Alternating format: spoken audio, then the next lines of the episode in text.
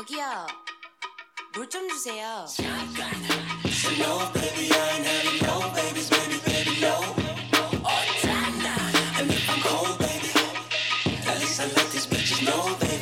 다섯 목말라. Bonjour et bienvenue à la conférence de presse de Podcut. Euh, on est content de vous recevoir. Merci. On est content de cette blague, on l'a travaillé à quatre. Euh, donc, ce qu'on a, ce qu'on a pensé faire avec euh, cette, euh, cette rencontre, euh, c'est euh, que nous, on n'est pas du tout experts, on connaît pas la Corée du Sud et on n'a pas d'informations ou très peu sur Internet. Donc, on a contacté les gens qui en avaient euh, et les gens qui parlaient coréen. Donc, Bon, bonjour à tous les deux. 안녕하세요. Bonjour.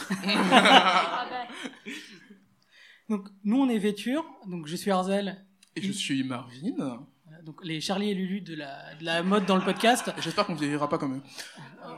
Ouais, n'allez pas les regarder sur Internet.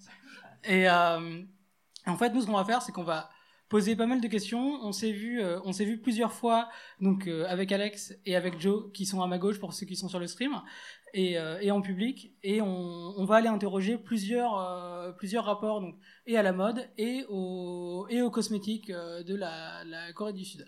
Euh, donc commençons. Et déjà, quel est votre euh, votre podcast? Quand vous le faites et, pourquoi? Qu'est-ce qui vous motive? Alors, euh, notre podcast, c'est Gonbe. Bonjour, moi c'est Lexine de Gonbe. Et en fait, en 2018, fin 2018, nous avons voyagé avec Jo en Corée du Sud, ainsi qu'avec Herculia, du label aussi. Et nous avons pu observer pas mal de choses qui nous ont beaucoup étonnés de notre point de vue français, européen, occidental. Et euh, on y a revoyagé en fin 2019 et on a pu euh, approfondir un petit peu tout ça. Donc on va vous en parler. Ok, et c'est très gentil parce que si vous, allez regarder en même temps que vous écoutez le podcast, euh, il y a assez peu d'informations sur, sur la Corée du Sud en ligne, en tout cas pas en. Si vous voulez acheter des fringues coréens ou connaître des marques coréennes, il y a des chances qu'il y ait très peu de revendeurs en Europe et des informations en anglaise un petit peu, en français quasiment rien. Donc c'était un plaisir de préparer ce podcast. Euh, Beaucoup d'infos. Beaucoup d'infos. donc heureusement, euh, heureusement, on a fait des, des appels et des rendez-vous euh, de 2 à 3 heures à peu près. Euh, donc on a beaucoup de choses à dire et à partager avec vous. Et euh, ben, on va commencer par vous présenter déjà le sommaire de l'émission parce que c'est le conducteur le plus énervé qu'on ait fait en deux ans de podcast. Il y a des points, il y a des sous-titres, les gars. Incroyable. Donc, euh, donc ouais, nous on est on est vêture, on parle de, de fringues, euh, de fringues et de cosmétiques en général. D'abord pour les hommes et maintenant pour euh, pour tout le monde depuis deux ans. Et ouais, c'est quand même une bonne aventure. hein. C'est très sympa. On, ren- on rencontre des gens, c'est bien. Ils sont en face de nous. Alors pour le coup, ça va s'articuler de la manière suivante. D'abord, on va interroger le rapport aux vêtements, et plus précisément des Coréens. Donc on sait qu'il y a une petite industrie de la contrefaçon en Corée. On va aussi s'intéresser aussi au couple outfit, parce que c'est vraiment un truc apparemment très gros euh, en Corée. Ensuite, la manière de consommer, si ils ont l'habitude d'aller euh, dans des magasins ou plutôt en ligne. On va ensuite s'interroger au rapport à la cosmétique. Et euh, dans un dernier lieu, on est obligé, hein, vêture oblige, et euh, on va parler sneakers. Voilà.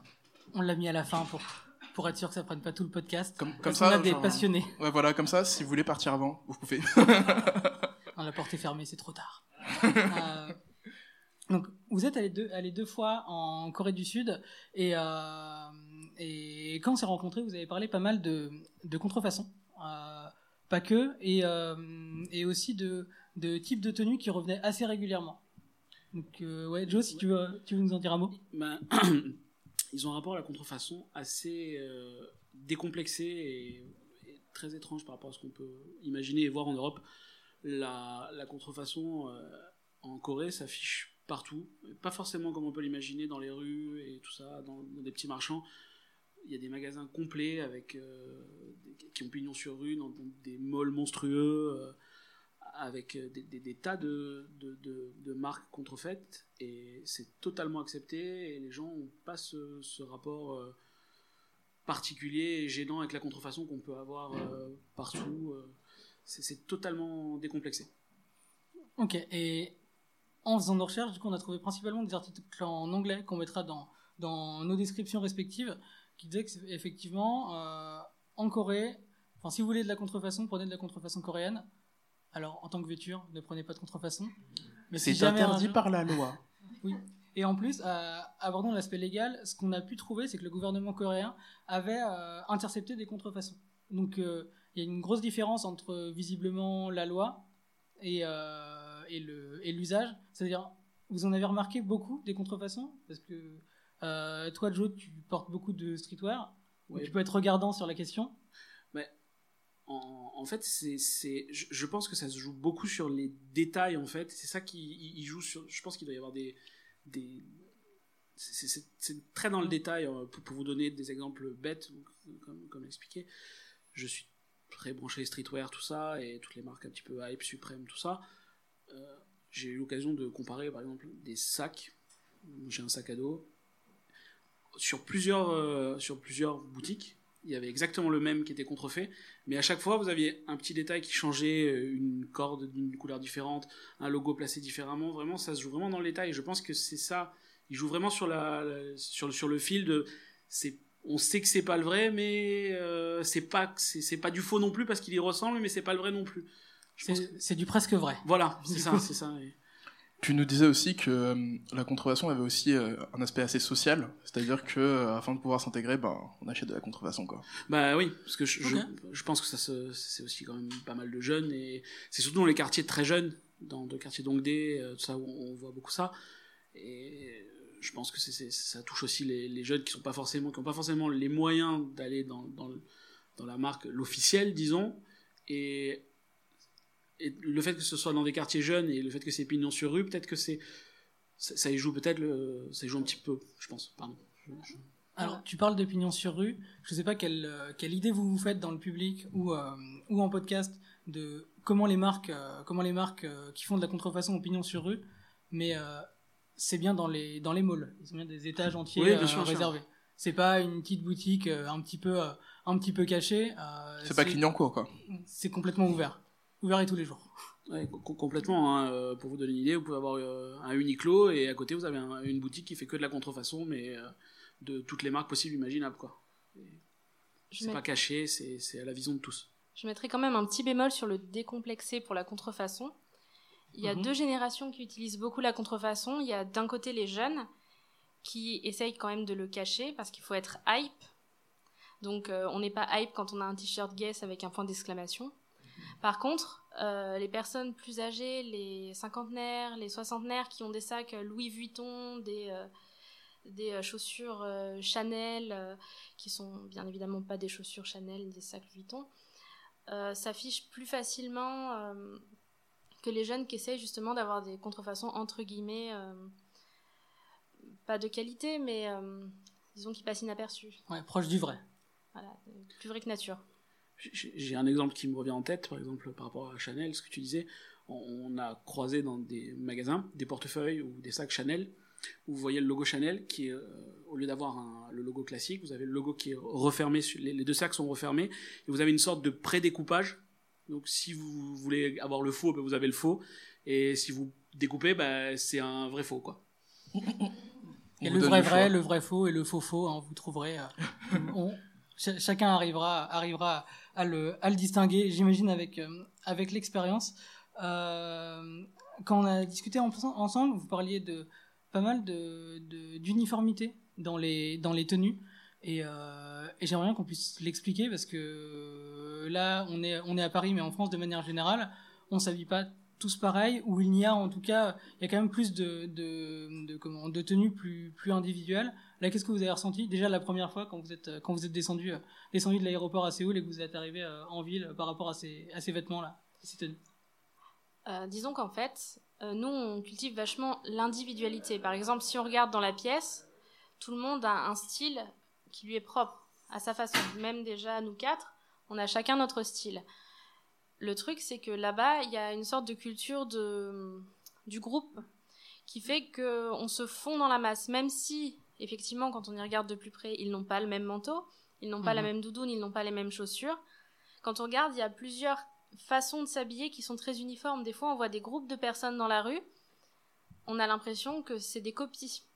Dans le sens où il y a plusieurs styles, le style streetwear par exemple, avec ces doudounes oversize de couleurs euh, noires, roses, grises, blanches, beige. Et euh, on a l'impression de voir toujours la même doudoune, toujours le même streetwear. Et même si euh, ils n'ont pas les mêmes chaussures, eh ben, au final, quand on voit le groupe de loin, on a l'impression de voir la même silhouette. Et de la même façon, il y a un autre style. Nous, pour résumer, on appelait ça le style beige parce que, en fait, il y avait ces longs manteaux euh, noirs, beige, rose pâle, des, robes assez cintrées, des, des mocassins ou des petits souliers vernis. C'était toujours un petit peu le même, euh, le même style, un peu qu'on pourrait qualifier de bon chic, bon genre. Et pareil, de loin, on avait l'impression que c'était euh, tout le monde avait un petit peu le même style, même si euh, quand on voit l'offre dans les magasins, l'offre est extrêmement variée. euh, il y a des boutiques dans tous les coins de rue extrêmement riches de beaucoup de styles. On se rend compte qu'au final, le, ça reste assez uniforme dans le style. On pourrait dire donc que le style coréen est assez viral pour le coup. C'est-à-dire que quelqu'un a quelque chose et euh, ça s'étend euh, du coup avec à la jeunesse et euh, plus particulièrement après euh, à un groupe social particulier. Enfin, un groupe social pardon. Oui, je, je pense que c'est aussi, euh, pour aller sur un penchant du coup, que, que Alexandra connaît un, un- un petit peu plus, je pense que c'est aussi tous ces groupes de K-pop et tout ça, et toutes ces idoles, tout ça qui donnent vraiment un style, et à partir du moment où ce style est adopté par une idole, je pense qu'il y a, il y a- il y a- tout le monde veut y ressembler tellement que tout, tout devient uniforme et tout est uniformisé. Ok, donc c'est c'est cool de faire comme les autres. Si voilà, je- je, pense, ouais. Mais Et justement, le, le fait de, pardon, je t'ai coupé, le, le fait d'être différent, justement, ben, au lieu de, de cultiver cette différence, elle, elle euh, sort quelqu'un plus de la société, on a l'impression, on, est plus mis de côté quand on, est différent euh, au niveau vestimentaire. euh, il faut rentrer dans une sorte de, de cadre. oui, mais pas D'accord. comme les Et idoles, du coup- justement. Et du coup ça se voit dans d'autres points comme euh, par exemple la cosmétique aussi euh, notamment Alex. Oui, tout à fait. Mais par contre, là où la cosmétique, on va essayer de coller un peu au style des idoles, euh, au niveau des vêtements, pas du tout, parce que les idoles, les groupes, arrivent avec un concept. Concept sexy, concept écolière, concept mignonne. Et elles ont des styles très tranchés, justement. Avec des concepts, chacune des personnages très tranchés. Alors que, justement, il n'y a pas de personnage qui se joue dans la mode coréenne euh, en général hors des idoles, justement. Les idoles, on dirait que c'est un monde vraiment à part, je trouve, au niveau de la mode. Quand elles portent des mini-jupes en cuir, j'ai vu peu de coréennes avec des mini-jupes en cuir à Séoul. Dans certains quartiers vraiment euh, très ciblés, dans des endroits très ciblés. À l'inverse, pareil, en cosmétique, effectivement, il y a un style en cosmétique, c'est le teint parfait.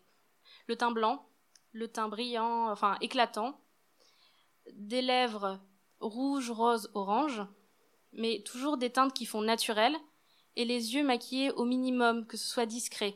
C'est vraiment tout dans le naturel, la beauté naturelle en fait. C'est vraiment un style qui se veut un peu ce que nous on appelle le maquillage nude en fait. Ok, c'est assez paradoxal. Je sais pas si certains dans le public ont, pu percevoir cet aspect de la Corée, où nous, dans nos recherches, on, est très vite tombé sur de la chirurgie esthétique. Et, euh, euh, euh, donc si on met en face la chirurgie esthétique et la beauté naturelle, ça va plutôt dans deux directions opposées. Vous connaissez des personnes en, Corée du Sud. Quel euh, quel rapport ces personnes-là entretiennent avec la chirurgie? Est-ce que vous avez pu en parler? Ou euh, est-ce que vous avez pu voir justement des, des cliniques, des publicités pour ce, genre de choses? Et euh, à quel point justement ça c'est décomplexé ou c'est caché? Nous on est un peu sur un entre-deux, il me semble, en, Europe. Alors, pour ce qui est de la chirurgie, c'est un peu Oppa Gangnam Style.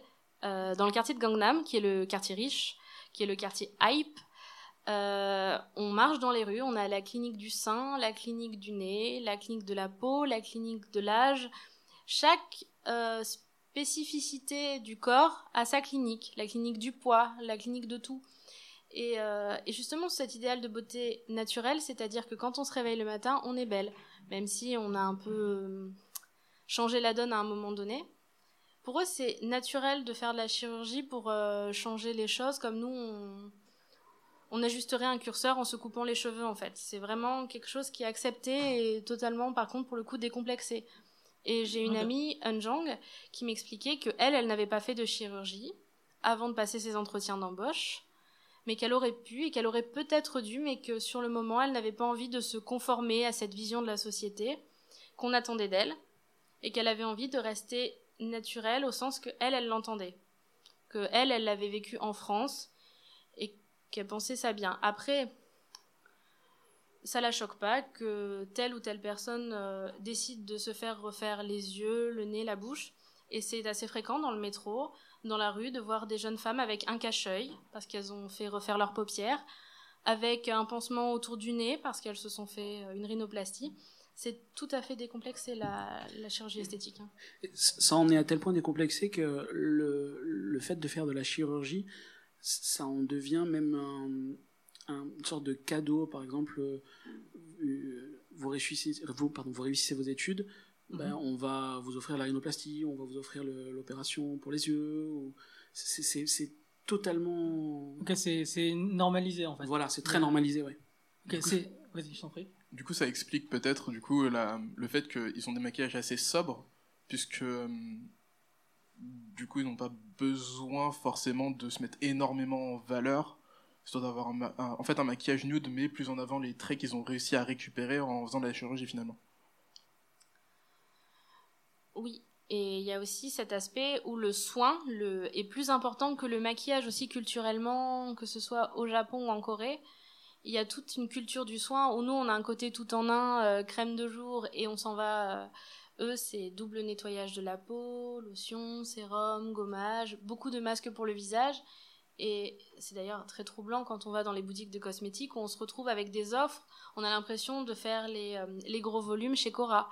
C'est-à-dire qu'on se retrouve avec des 15-20 masques dans des boîtes, euh, des 20 masques pour les pieds, des crèmes par 10, par 12, parce que les personnes qui vont les acheter les utiliseront, ou alors des gammes complètes de produits qui se vendent ensemble avec euh, des sérums, des lotions, que quand on ne connaît pas, effectivement, on se retrouve sur Internet à chercher dans quel ordre on met quoi.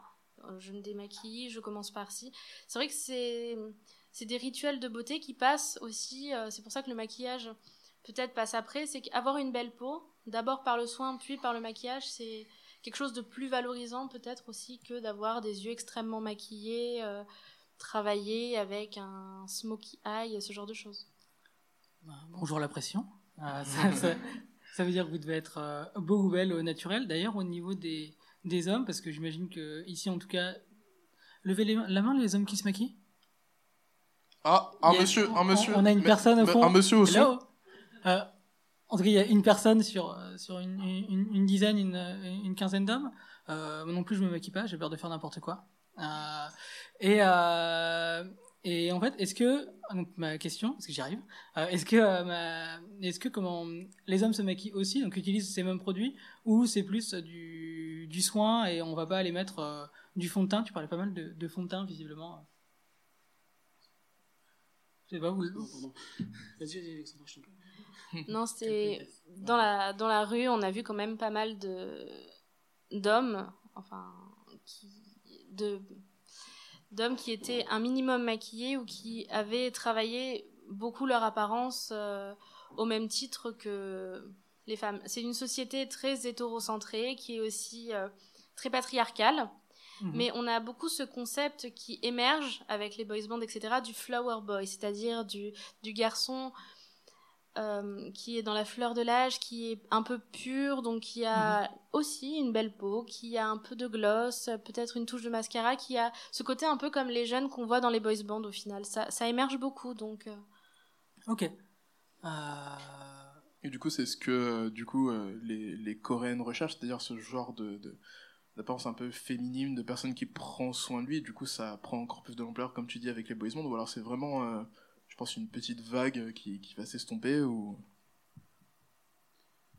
Je, je, saurais pas dire, je pense que c'est peut-être un effet de mode aussi, mais euh, je, je, honnêtement, je saurais pas dire, parce qu'il y a, y a un peu des deux, on voit un petit peu des deux, on voit quand même des jeunes qui sont euh, donc, peu apprêtés, disons, et, et, d'un autre côté, euh, on voit des, des, des jeunes qui sont plus... euh, je saurais pas dire exactement, je saurais pas le, le- le verbaliser exactement, c'est assez... euh, En tout cas, allez en Corée. Faites- Faites-vous aussi, euh, aussi un avis sur la question. On peut pas généraliser. On est quand même dans un podcast on est que quatre, dont deux qui posent des questions euh, à deux autres personnes. On va pas non plus leur, leur demander de, de, de, tout, euh, de tout savoir et, euh, et on fait avec aussi les, les informations qu'on a, mais j'imagine que la réalité est, est, euh, est complexe, même si on a beaucoup plus de facilité, euh, d'après ce que vous dites, à, à, à définir des cadres. Ah. Oui, après, on peut poser aussi une question. Je posé une question à Jo. Combien a-t-on vu d'hommes de nos âges, si on peut estimer, barbus? Ça, c'est une question que. Euh, ça se comptait sur les doigts d'une main. Ok. Donc, pour le concept du Flower Boy, il y a aussi ça. Là, combien Ah oui, y a-t-il d'hommes barbus dans cette salle? Ils sont nombreux. On est sur du moitié-moitié globalement. Il y a de la barbe, il y a de la barbe de trois jours, il y a de la moustache, il y a de. En Corée, les peaux sont glabres, que ce soit chez les femmes ou chez les hommes.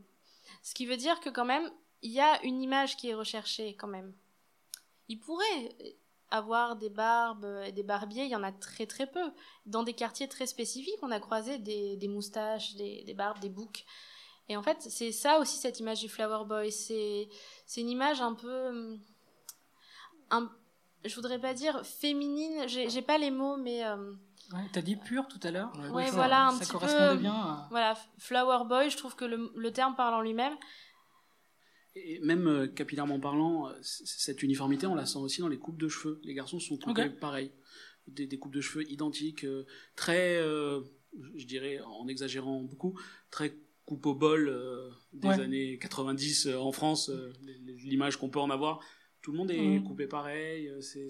on retrouve aussi cette. Ouais, il y a une certaine homogénéité. jusque dans la, la coupe de cheveux. quoi. Et, et en parlant d'homogénéité, on a mentionné les couple outfits tout à l'heure, donc euh, des, euh, des couples qui s'habillent de la, de la même manière. Euh, vous en avez vu beaucoup, et est-ce que c'est quelque chose à titre personnel que vous, vous pourriez expérimenter? Parce que, juste- c'est assez spécifique. parce que pour étayer, en France, si vous voyez un couple outfit, je suis sûr que les trois quarts des gens regarderaient ces personnes et rigoleraient en fait. Alors que apparemment en Corée, c'est quand même euh, assez fort comme phénomène. c'est assez fort et assez courant et c'est même euh, ça a une connotation très très mignonne euh, pour eux ils, sont- ils sont très friands de ça et ça c'est très régulier de voir les gens vraiment habillés identiquement euh, de la tête aux pieds. Ça pardon. Je sais que ça se fait beaucoup dans, dans certains pays mais dans des cas vraiment très particuliers. Par exemple euh, je donne un exemple du Japon où ça se fait beaucoup pour des événements ou pour une sortie dans un parc d'attractions quelque chose comme ça. Mais là, c'est la sortie presque, en Corée, c'est presque la sortie du, du dimanche où on va mettre les mêmes chaussures, on va mettre la même veste, le même pull, tout ça, et c'est, c'est très sympa. Enfin, c'est, c'est, au, au début, ça paraît, on n'est pas habitué en fait à ça. C'est, Mhm. c'est presque, je dirais, pour- pour nous, ça- au début, ça paraît choquant parce qu'on n'a pas l'habitude de le voir, mais après, on s'y habitue, on trouve ça même sympa en fait. Ça, ça paraît même sympa et mignon, quoi. Enfin, Est-ce que de, vous- de mon avis. Est-ce que vous le feriez du coup? Je, je laisse parler Alexandra un petit peu. non, euh, oui, nous on le ferait, mais bon, visiblement, on m'a déjà grillé la politesse sur ce coup-là. Hein, on va pas vous mentir que là, il y a deux personnes sur cette table de quatre qui se sont coordonnées pour leurs chaussures. Là, vous ne le voyez pas sous la table. J'ai fait des infidélités à Alexandra au niveau des chaussures. Je fais Voilà. des invités à Arzel, pardonne-moi. Ça va aller. Bah écoutez, euh, en parlant de sneakers, du Ah. coup, euh, bah oui, écoutez, écoutez, vous avez vu la transition, elle est magique, hein Oh là là là là. On est fort, on est fort. En parlant de sneakers, et Alexandra va participer. hein. Arzel aussi.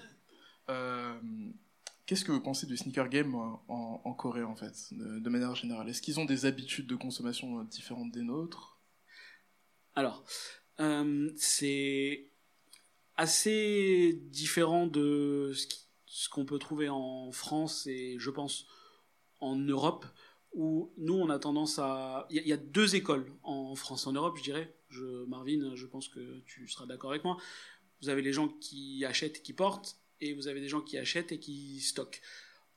Et en Corée, de ce que j'en ai vu, j'ai vu des choses que en France je ne verrai jamais. Vous voyez des gens, pour vous donner un exemple, on avait un petit, un petit monsieur qui travaillait dans le combini juste euh, en bas de, de- l'hôtel où on était. Euh, il portait une paire qui a une valeur euh, de revente à plus de 5000 euros, ce qui chez nous n'existerait jamais. C'est quelque chose que vous avez, vous, vous stockez, vous gardez, c'est vraiment de la collection. Et là-bas, c'est totalement. euh, le, le, le, le côté collection, je pense, est plus euh, on collectionne mais on utilise alors que nous on a Mhm. tendance à collectionner et garder et, et presque c'est c'est fort hein, ce que je veux dire mais presque sacraliser un petit peu le, la sneakers et tout ça là-bas c'est enfin pour les, les gens qui sont un peu plus habitués au terme de la sneakers c'est rock down stock quoi. Vous achetez vous portez et vous achetez pour ça. Et ça reste un objet un, un objet euh, d'utilisation. Enfin vous l'utilisez Mhm. et, et c'est ce qui est c'est beaucoup moins présent malgré tout au niveau les, gens sont beaucoup moins dans la collection euh, de ce que j'ai vu hein, en Corée par rapport à la France ou ou même à l'Europe aux États-Unis qui est complètement différent aussi au niveau de la consommation. C'est les, les les gens ont moins le, le côté euh, hype d'une paire. On voit moins des gens dans la rue avec des paires euh, plus ou moins rares. Mais quand on voit quelqu'un avec une paire assez rare c'est presque une, c'est, c'est quelque chose qui a une qui chez nous euh, se ferait jamais en fait. Je sais pas si je suis très clair dans mes explications et- Ok. Euh, et du coup, euh, est-ce que déjà t'es parti avec une valise vide pour rapporter beaucoup de baskets? Euh, oui Donc euh, en termes de, de lieu de revente, et on n'a pas parlé de, e-commerce, on y viendra peut-être, en termes de lieu de revente et de ce que tu as pu trouver là-bas, est-ce que c'était différent de ce que tu peux trouver à la maison? Ou euh, justement, comme il n'y a pas ce principe de, de spéculation, euh, c'est beaucoup plus, plus ouvert sur, bah, sur des paires un petit peu, un petit peu plus rares ou, différentes en tout cas.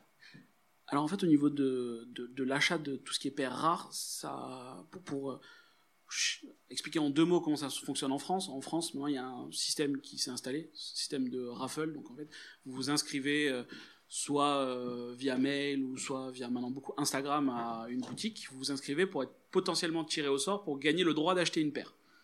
C'est quelque chose qui est devenu très courant euh, en France, en Europe et aux États-Unis maintenant aussi.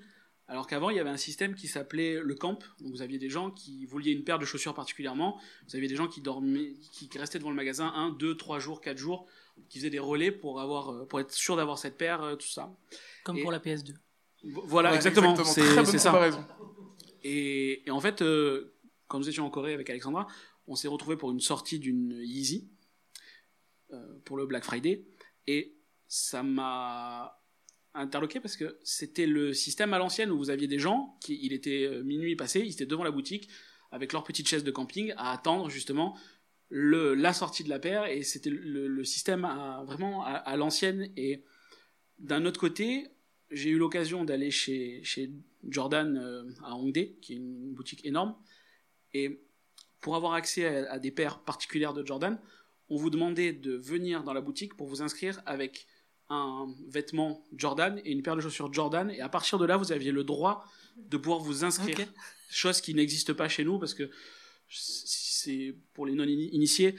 euh, régulièrement, euh, surtout aux États-Unis euh, et en France, quelquefois, ce genre de choses n'existe pas et n'existe plus parce qu'il y a tout le temps des débordements. C'est pour ça que le- ce système a été mis en place chez nous à cause de ça, parce qu'il y avait beaucoup trop de débordements. Et là-bas, ça marche encore et c'est assez cool de voir que ça marche et que vous arrivez avec euh, votre paire de chaussures et votre pull et on vous dit bon ben voilà, on vous tape dans la main, ben merci, ben t'as une chance, reviens ce soir et on verra si, tu l'as gagné quoi. Bah, c'est très asiatique comme euh, comportement de manière générale. hein. Si on peut euh, élargir ça, la Corée et, le Japon, comme le disait Arzel, les gens font la queue, par exemple pour une PlayStation 2, une Switch, ou en l'occurrence des chaussures. Donc, normalement, ça m'étonne pas trop. Et surtout, il y a une très très grosse sacralisation du, comme tu disais, du, porté. Et euh, j'aimerais savoir aussi si du coup les femmes ont tendance à aussi euh, du coup rentrer dans, dans ce sneaker game. Euh, Alexandra, qu'est-ce que tu en penses? Alors moi je suis une néophyte, donc mon avis va être un peu différent. Je sais que le sneaker game, un peu tout le monde y est en Corée. Euh, clairement, on a les personnes plus âgées qui vont avoir leur contrefaçon, euh, donc comme on le disait, Chanel, etc., qui auront beaucoup les fausses converses, etc. Et les jeunes, effectivement, même les, même les jeunes femmes, sont dans le sneaker game. Après, il y a différentes approches. Moi, je partirais plutôt de l'approche pratique et de l'approche esthétique. Et euh, c'est vrai que, voilà, c'est. J'ai pas suivi, j'ai pas trouvé de jeunes femmes coréennes comme j'en ai trouvé américaines et françaises qui sont très sérieuses dans le sneaker game, qui ont des comptes Instagram, qui font beaucoup de followers, qui ont des vraies collections. Donc euh, à ce niveau-là, j'ai pas d'estimation. Comme Glimelli et tout ça, euh, on peut les connaître euh, ici. Très bonne ref. Par contre, je, je vois que les jeunes femmes portent beaucoup de streetwear et portent beaucoup de sneakers, mais des paires. J'ai pas vu particulièrement des paires euh, rares, une ou deux fois, parce que Jo m'a dit Regarde, c'est une paire rare. mais sinon, honnêtement, ça m'a pas, ça m'a pas tapé à l'œil. Je sais qu'ils en, qu'elles en portent beaucoup, euh, qu'elles portent de toutes les marques qu'on a ici, les Vans, les Adidas, etc. Mais j'ai pas l'œil. Honnêtement, je n'ai pas l'œil. Alors, t'es es assez humble, hein, parce que. Et vraiment, regardez sa paire, euh, quand on sortira de scène, elle est trop bien. Ouais, ah, c'est c'est le feu. Et, mais du coup, euh, ces, ces coréennes, du coup, euh, lorsqu'elles doivent euh, se, se, se- se fournir en, en vêtements ou en chaussures, euh, est-ce qu'elles ont tendance plutôt à faire comme, du coup, la majorité des Françaises, euh, elles vont sur un site X, tu vois, genre, euh, et elles achètent euh, tout. Pardon. Désolé, désolé, désolé, voilà, voilà. Voilà, voilà, voilà. Voilà. Alors, est-ce qu'elles vont sur Zalando euh, pour euh, acheter leurs chaussures et leurs vêtements ou alors plutôt elles ont tendance à aller dans des boutiques? Ne vous inquiétez pas, ce sera coupé. Euh, Oui. Alors, euh, je sais qu'il y a beaucoup euh, cet aspect d'aller dans les boutiques, d'aller faire les boutiques. C'est aussi pour ça qu'il y a. Enfin, quand on va dans Séoul, dans beaucoup de quartiers, c'est. Moi, c'est quelque chose qui m'a beaucoup étonné. Des gigantesques centres commerciaux avec des dizaines et des dizaines de boutiques.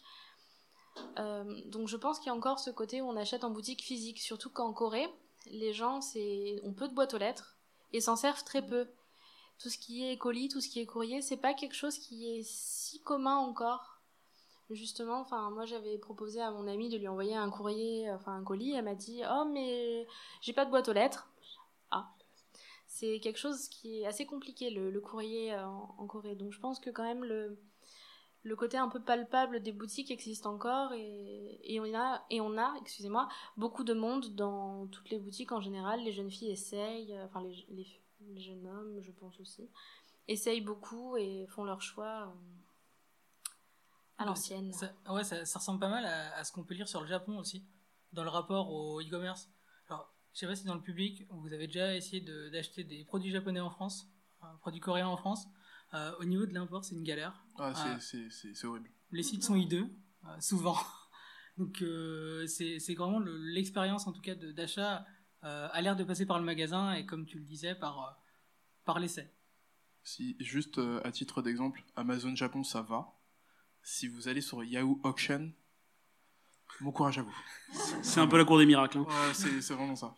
Donc euh, ça, ça m'étonne du coup pas trop euh, qu'ils qu'ils aient tendance à aller plutôt en boutique. Vraiment. Puis en plus, ça permet d'avoir une, vraiment une expérience client et tout ce genre de choses, sachant que il me semble que les Coréens ont tendance à beaucoup apprécier, euh, comme on l'a dit plutôt, le luxe et euh, du coup euh, l'objet euh, l'objet vêtement. Pardon, je t'en prie. Euh, L'objet Coup de politesse. L'objet vêtement, oui. D'ailleurs, ce qui m'a beaucoup surpris justement dans tout ça, c'est que par exemple, l'objet vêtement, les soins et tout ça, c'est quelque chose qui est très apprécié. Par contre, il y a quelque chose qui m'a beaucoup manqué, enfin, pas vraiment manqué, mais interpellé, c'est que l'objet parfum en Corée est très peu présent. On a croisé des boutiques de parfums, il y a des parfums, mais c'est toujours discret.